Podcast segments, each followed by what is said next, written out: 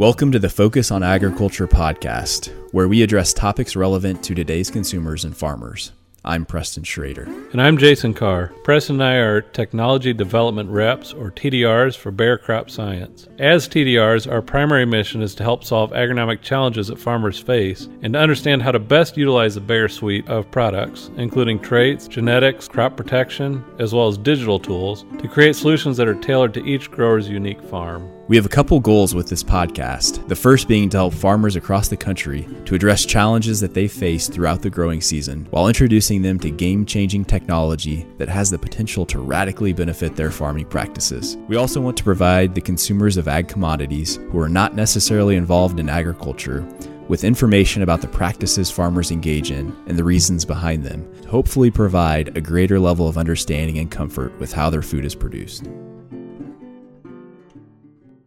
Today's guest is Dr. Stuart Smyth.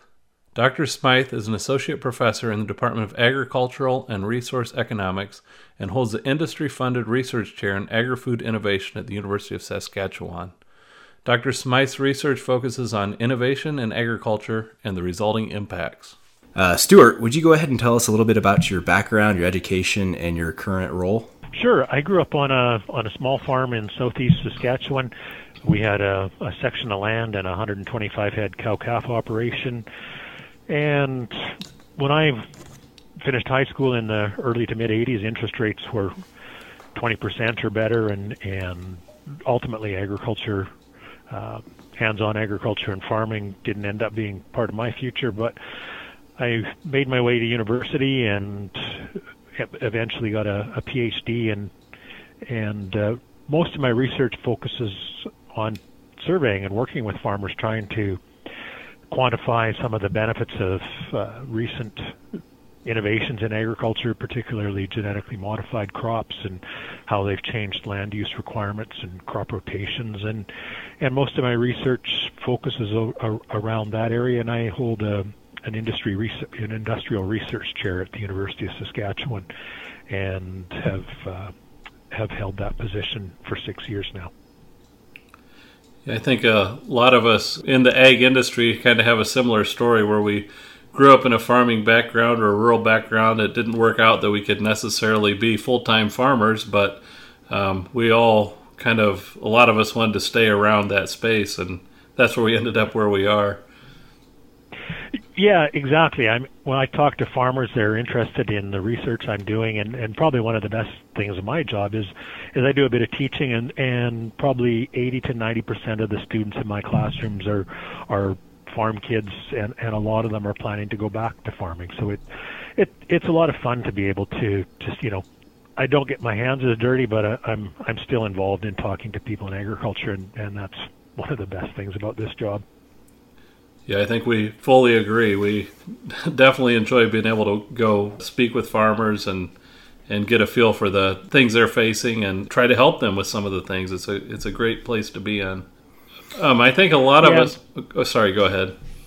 I was just going to I was just going to add that young adults in agriculture are incredibly passionate about the industry and and realize you know growing up with social media and and a, and a lot of the, the tools and understanding the technologies um, better than, than certainly my generation grew up with. Uh, it, it's just amazing to, to see how how committed they are to to getting involved in, in communicating and talking about the, the benefits of, of agriculture and farming as as much as they can. I agree. So uh, you're an ag economist, and a lot of us uh, you know, maybe hear an economist and we think they would be involved in what, you know, the broad macroeconomy is doing. You know, we talk about the GDP and, and numbers like that. But that's really not the whole big picture of what an economist might do. So, can you talk a little bit about what you do and how that fits into being an economist?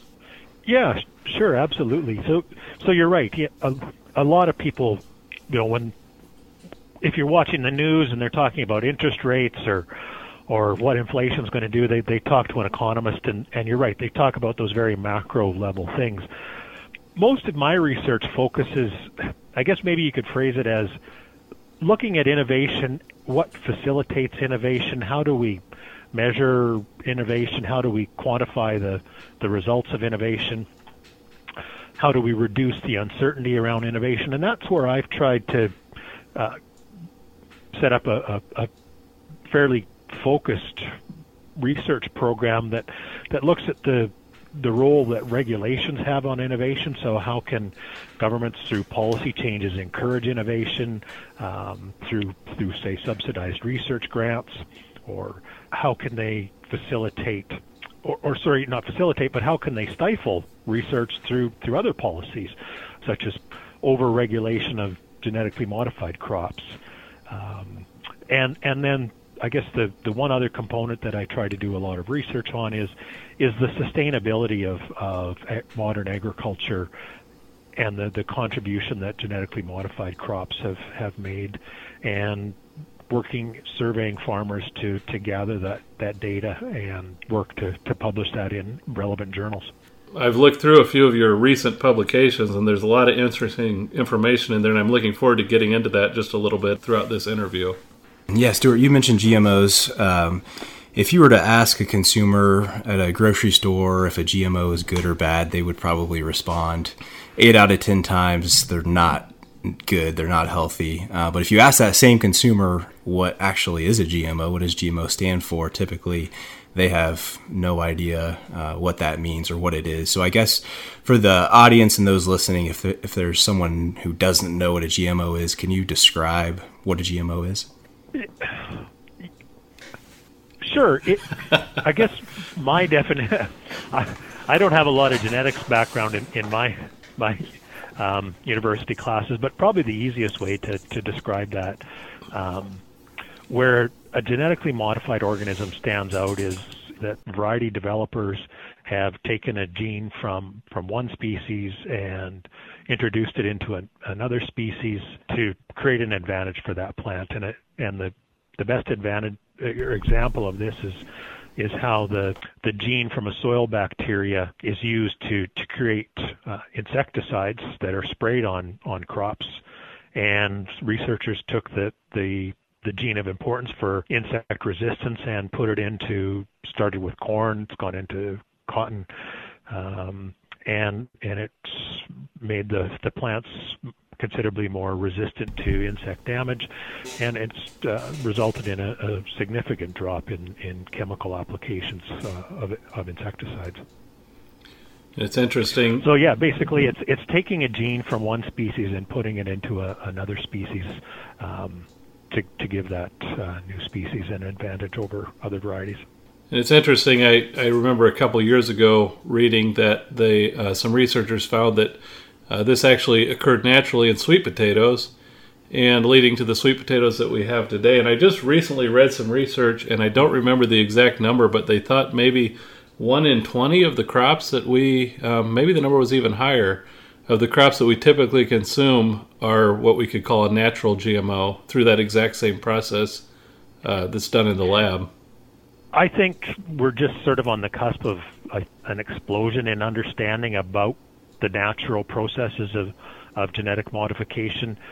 Most of the plant genomes are, are have been sequenced or are in the processes of of being you know that being completed. Wheat's genome was just sequenced last year for the first time. So as those genomes are sequenced, plant breeders are, are and geneticists are learning more and more about what's changed in the last years and decades of these plant genomes and and for centuries too and and can start to see how th- these plants have naturally been genetically modified to to account for changes in weather patterns. We've had periods of drought, we've had periods of excessive moisture, we've had insects patterns of of pressure. So so the fact that we still have all of these plants growing in our production areas demonstrate that, that these plants have been naturally modified over time. So, so I, I think it's it's really exciting to see that, that they're now able to, to document how plants um, sort of pick up these traits on their own. Absolutely. Yeah. What about uh, another uh, word that's thrown around a lot is genetic editing, genome editing. Could you describe the delineation between genetic editing and genetically modified organisms? So the main differentiation there is that uh, with a GMO, they're taking a a gene from one variety and, and putting it in another one. Gene editing is really an evolution of of the chemical and radiation mutagenesis that, that dates back to first use in the 1930s and 40s. So in those instances, they would, would expose it to the seeds to chemical or radiation and, and you know changing upwards of 30, 40,000 genes in, at, a, at a single time. And, and now with gene editing, they're able to specifically target uh, a gene or, or a handful of genes and control how that gene is either upregulated or downregulated very precisely. So it it's a much more refined method of refined and controlled method of, of developing new plant varieties.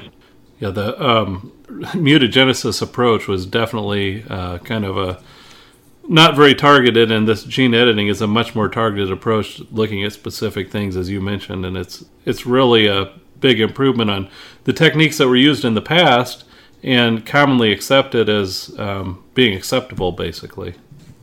Yeah, and that was that was one of the things that always struck me is that I mean the organic seed industry has used mutagenesis for the development of, of their varieties for decades and and the organic industry is is hugely in support of chemical and radiation mutagenesis yet you move to something that's more targeted and controlled and, and suddenly they're opposed to it I always question a little bit too uh, along that line, the, the kind of the same line of reasoning. Um, the common use of BT as a uh, organic insecticide, yet you take a protein from that common insecticide and put it in a plant, and suddenly it becomes scary or harmful for some reason. Yeah, abs- yeah, yeah. Well, I think, yeah, that that leads to you know, there's been several, or not several studies, but there's been quite a bit of research that looks at the, you know, the amount of science knowledge that that adults get through the course of elementary and high school. Compare that to a lifetime of information, and and and that science knowledge becomes simply a drop in the bucket over over time, right? And and so people with without that knowledge they they turn to their friends and trusted sources for information and and unfortunately, some of those trusted sources of information aren't known for reliable and accurate information either. Yeah, so that kind of leads into the next question that we have here, which is there's obviously, in some cases, a lack of uh, scientific knowledge, I guess. And then there's a lot of emotion that goes into the issue too. And there's clearly, you know, on on both sides of the issue, I guess, there's plenty of resources behind trying to get the message out. But if we take all emotion out of it and we take all the marketing out of it, consistent evidence over years of research shows that GMOs pose no risk to human health. So, can you talk a little bit about that research and, and what we know about the um, the lack of risk, I guess, when it comes to GMOs? I think one of the things that the public doesn't have a clear understanding of is, is how new food products are regulated by governments and the the safety assessments that these products have to go through. So, um, what happened in the in the late 80s and the early 1990s was that the Organization for Economic Cooperation and Development, that's headquartered in Paris, brought hundreds of scientists together over a four or five year period, and and they went through the entire risk assessment process around plants to understand the science uh, behind these new varieties that were genetically modified, and then they developed a, a global risk assessment for genetically modified crops that look at allergenicity. You know, is it is it going to be an increased allergen for humans? Is it toxic to humans or, or livestock? Does it have impacts on non-target organisms? So, um, does it affect um, butterflies or ladybugs? Um, you know, if birds eat it, does it uh, affect birds and, and mice and those things? So, all of this research w- was done prior to the commercialization of any GM crop, and so that's why we've got this incredibly rigorous science-based global risk assessment system that that's been in place for for 25 years, and ISA does the global assessments of, of GM crops on an annual basis, and the report that they put out um, for 2018 indicated that, that over 4,000 risk assessments have been done by the countries that have approved GM crops around the world, and there hasn't been a, a single risk for, for humans or livestock or the environment um, identified that would be any different than than any conventional crop variety that's released. So, Stuart, as as science progresses, it's not always a linear progression, and um, we get a lot of evidence that that is safe, but you know we might find a study here and there that maybe at first glance it appears that there is a risk, or or maybe in some case, you know, potentially there is a, a realistic risk, and can what do we do then? Can you speak about that just a little bit? Yeah, that, that's a great question because you're right. In the in the 25 year history of GM crops, there there have been some items pop up that, as you say, sort of the first time that the article gets published, it looks like this is a is a significant concern. And so so what's happened over the over this 25 year period is as these um, studies get published, other scientists step in. They they try to reproduce that data. They um, apply it in different circumstances and a good example of that was in 1999. There was a, a paper published that said the pollen from Bt corn can have a negative impact on monarch butterflies. And so a lot of re- corn researchers got together. Um, grants were provided over the next two years, and they they did a huge assessment of corn, um, milkweed that the monarch butterflies lay their their eggs on, and and they did the assessments and they actually published a special issue of the proceedings of the National Academy of Science that that responded to this first article. And and and ultimately they found that um, the first paper was a, a study that was done just in a in a laboratory.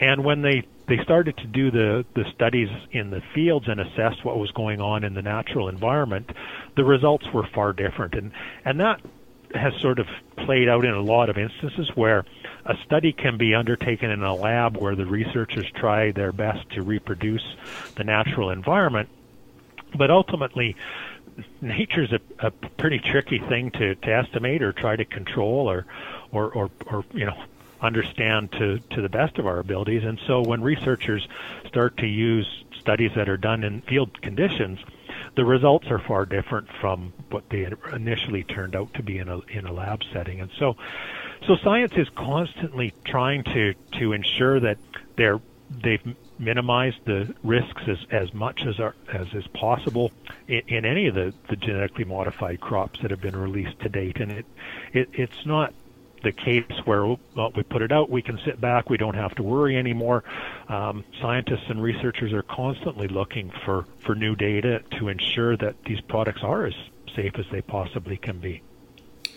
Yeah, there's an interesting parallel there. I, I uh, I'm a beekeeper, and I you know really am fascinated by bees.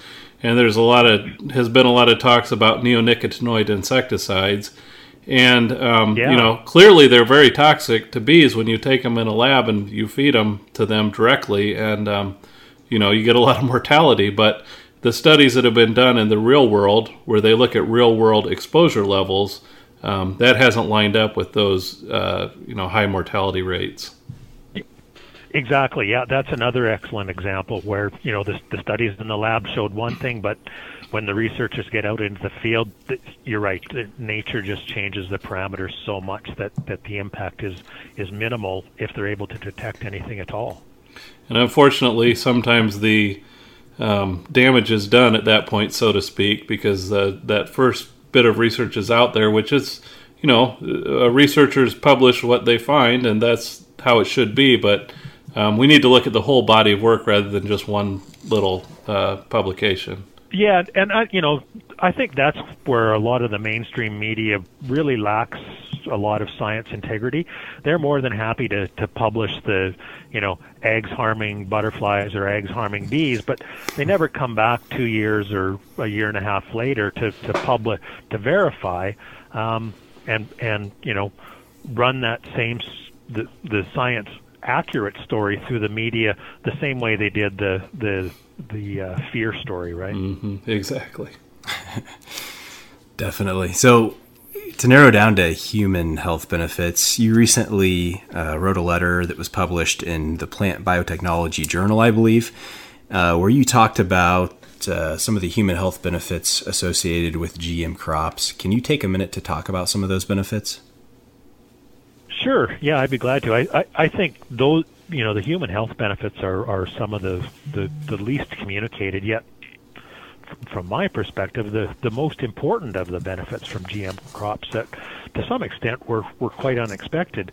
Um, a couple of the, the key ones is that um, with BT cotton production in India and China uh, being so labor intensive, most of the the insecticide applications were were done by kids wearing backpack sprayers, walking through um, through cotton fields, and so there was no ability to wash insecticide residues off, and and it was estimated that um, up to, to 50 million cases of pesticide uh, poisoning a year have been reduced because of the the switch to uh, BT cotton and and reducing the number of pesticide applications from you know 20 to 25 per year down to to less than five. So, um, over the 15 years that BT cotton's been approved in India and China, um, it, was we asked, you know, the the research has has said that you know 100 million cases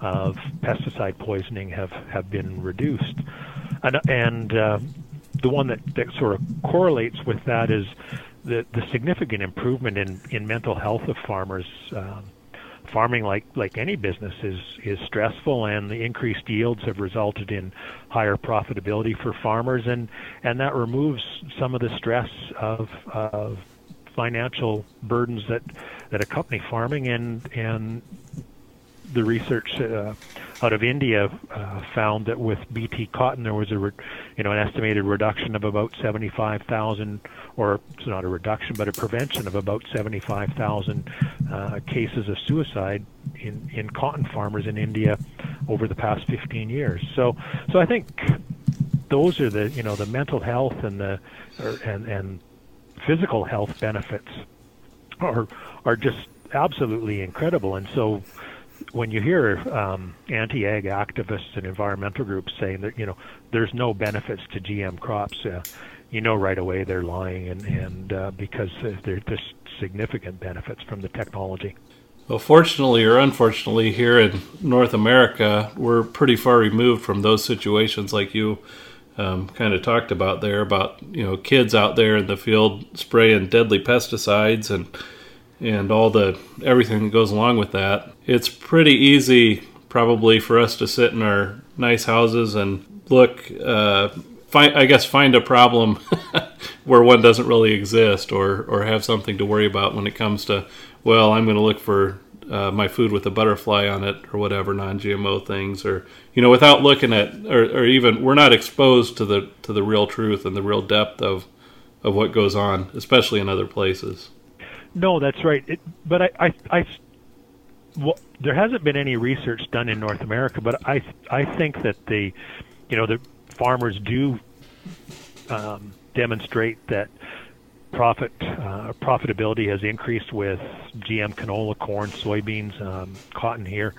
So I do think that while nobody's sort of studied the the mental health benefits of the technology in North America, I'd be hard pressed to believe that it hasn't had a, a, substantial impact on improving the, the mental health of farmers that get stressed in uh, about financial hardships.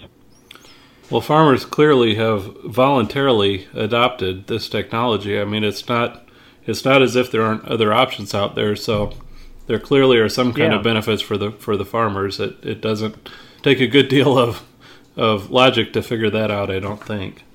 Well, exactly. I mean, herbicide tolerant seed is just like any other technology that, that a farmer is going to use in, in their operations and and we've seen a lot of examples over over time where they bought an equipment or technology and it hasn't worked for, for their operation. And so you know they sell it or they they stop using that technology. Um, the benefits have to be there for continued use. And and you know farmers have been growing GM corn canola, soy in, North, in in both these countries since um, the mid 1990s. And and you're right to continue that adoption, there have to be significant and, and ongoing benefits for farmers. Yeah, just a tangent. I, I don't know if your research covered this or not, but I mean the numbers you threw out about India and China are mind blowing uh, to wrap my head around. Is that is access to that GM technology widespread in areas like India and China, or is it um, mainly used by like the upper echelon, or is it available across social strata?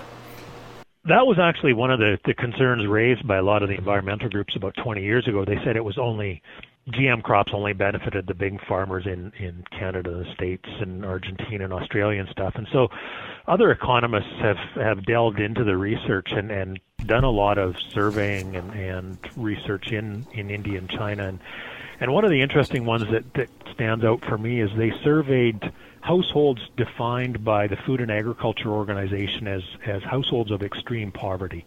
So these are were households that live on less than two two dollars a day they found that those uh, farm households that adopted BT cotton had their household in, annual household income increased by I think it was about 135 percent.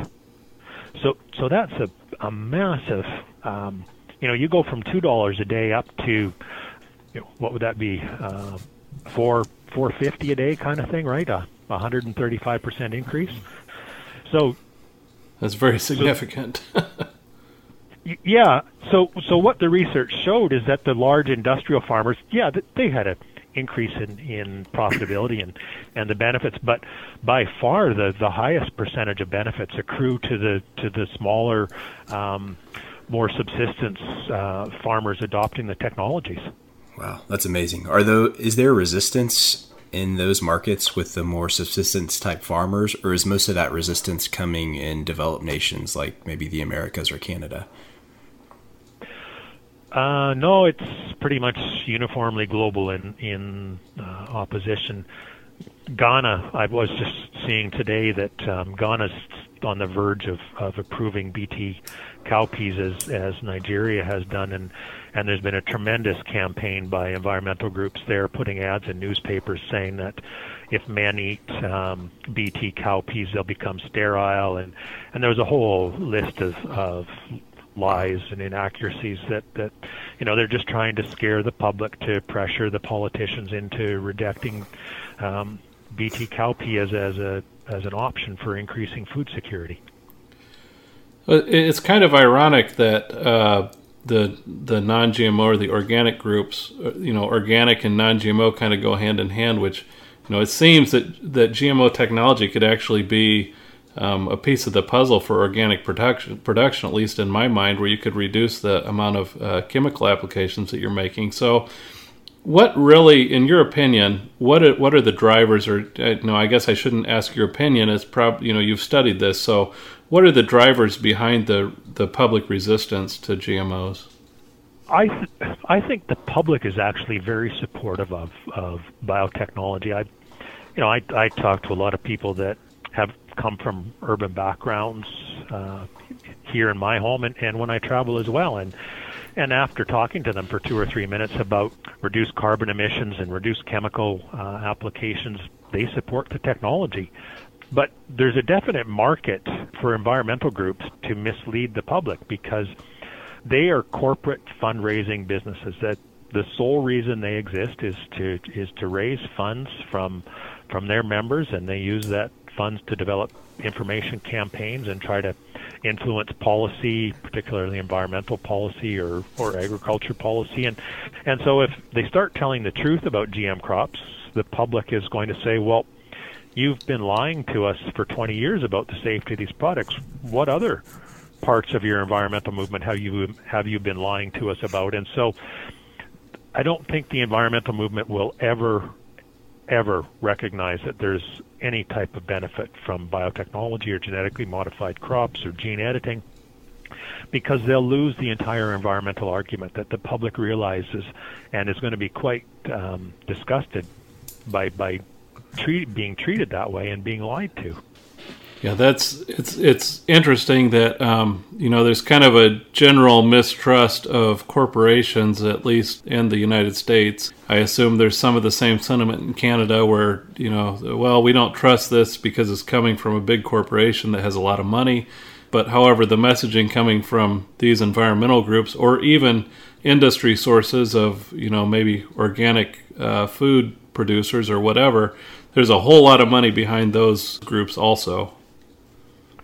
Yeah, exactly. You know, I find it really interesting is that the the people that are are critical of um, big big companies uh, are quite happy to shop at Walmart, or they'll tweet their outrage using their Apple phone. So yeah, there, there's there's a lot of hypocrisy in in those comments from activists. Perfect. So the UN has an estimate that I think we're going to add about another billion people uh, to the overall world population in the next 20 years. I think that puts will put us at about 9 billion by 2042. So obviously, agriculture is going to have to continue to advance during that time to continue to produce enough food, um, especially as as we develop uh, people's palates. you know, people especially in developing countries, they start eating more meat. Uh, you have to produce grain to, to feed the cows, to provide that meat, etc. Uh, what do you see on the horizon that keeps you excited about the future of modern ag? Well, one of the things that really excites me is, is some of the research that's come out in the last sort of six months about gene editing.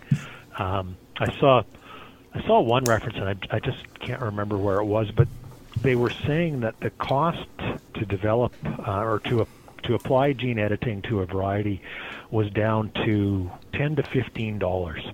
So where this is a huge advantage is for the for the public research sector in a lot of developing countries, whether it's research being done at universities or their national agriculture research centers, they're able to then work with local crop varieties that, that farmers have been growing for decades. They understand how to grow and produce and store and consume those crops. And so if they're they're able to put in you know traits like insect resistance or drought tolerance or improved yields, that's going to have a I think but the the biggest impact on on helping food insecure countries meet some of the challenges that that are going to be the you know it's it's not going to be Canada and the states and the other industrial countries that that are struggling with with the increase in population it, it's going to be putting the technology in the hands of the, the, the farmers in in developing countries where the population is increasing um, at a more rapid rate than it is anywhere else so, on a personal note, is there any research that you're working on or publication that you're working on that's upcoming that we can look forward to seeing here in the near future? Yeah, I'm hoping, or I'm not hoping. I, I will be rolling out a survey of, of farmers across across the prairies this summer. We want to get a better understanding as to how the removal of summer fallow from our crop rotations has has had an impact in, in helping to mitigate climate change and trying to get a sense as to how much um, carbon is sequestered by the soil and, and what the reduction in greenhouse gas emissions has been. We've removed about 95% of our summer fallow acres here over the last 30 years. Wow. That's great. I I know I enjoy, like I said, following you and reading some of your publications from time to time. And how are others able to kind of read about what you do? Do you have a or you, you have a couple of ways that you share that information? Yeah. So as part of my research chair, um, my chair is focused on sustainable agriculture, innovation, and food. So I have a, a website set up. It's uh, www.saifood.ca. We publish informative blogs about all four of those aspects every week. We publish uh, blogs by students. We've got a, uh, student blogs coming out this week. And you can also follow me on Twitter, and my handle on Twitter is uh, Stuart Smyth 66. Great. Well, Stuart, uh, thank you for joining us today for the podcast. It's been a pleasure. Yeah, well, thanks very much for reaching out. It was it was fantastic talking to both of you.